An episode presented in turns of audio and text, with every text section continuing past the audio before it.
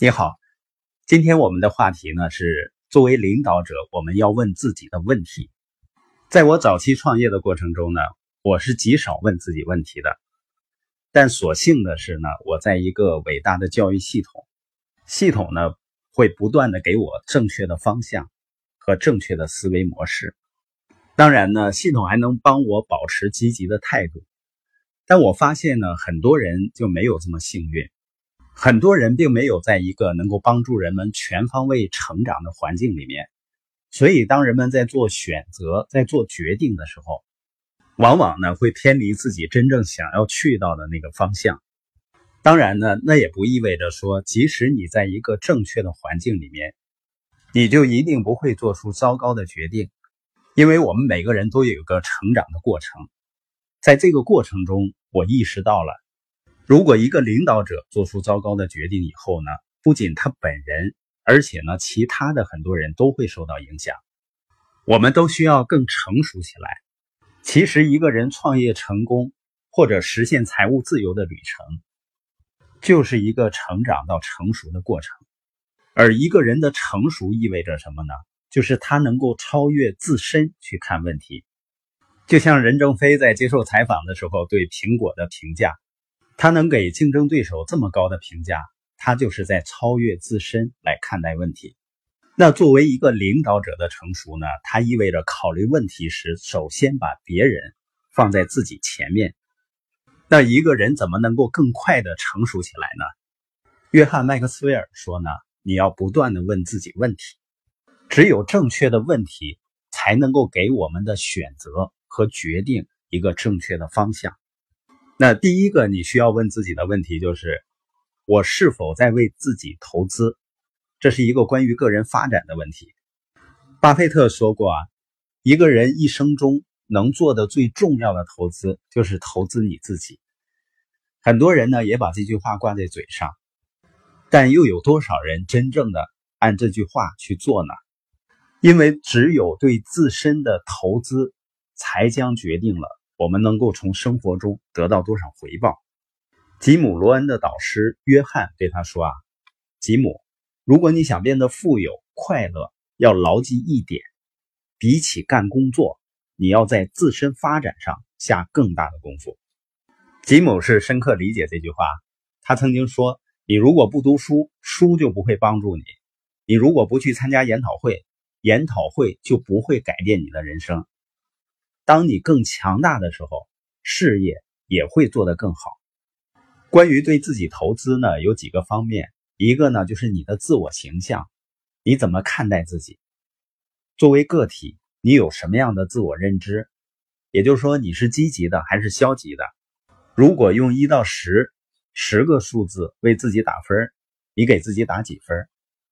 好好想一想，不管你选择哪个数字。来表示你的自我形象，这个数字都代表了你在多大程度上愿意为自己投资。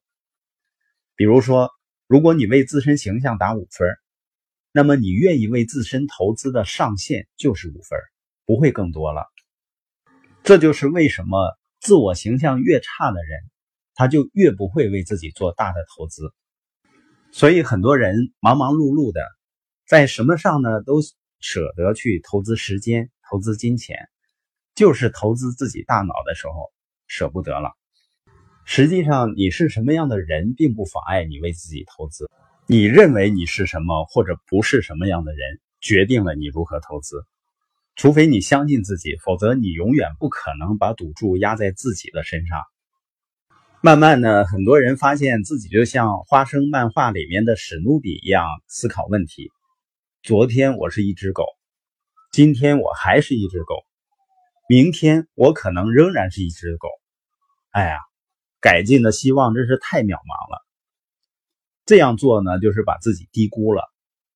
当人们释放自己潜力的时候，就不会陷入困境。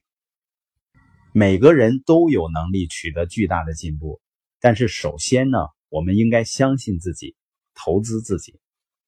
关于个人发展的第二个问题呢，就是你的朋友他们如何看你？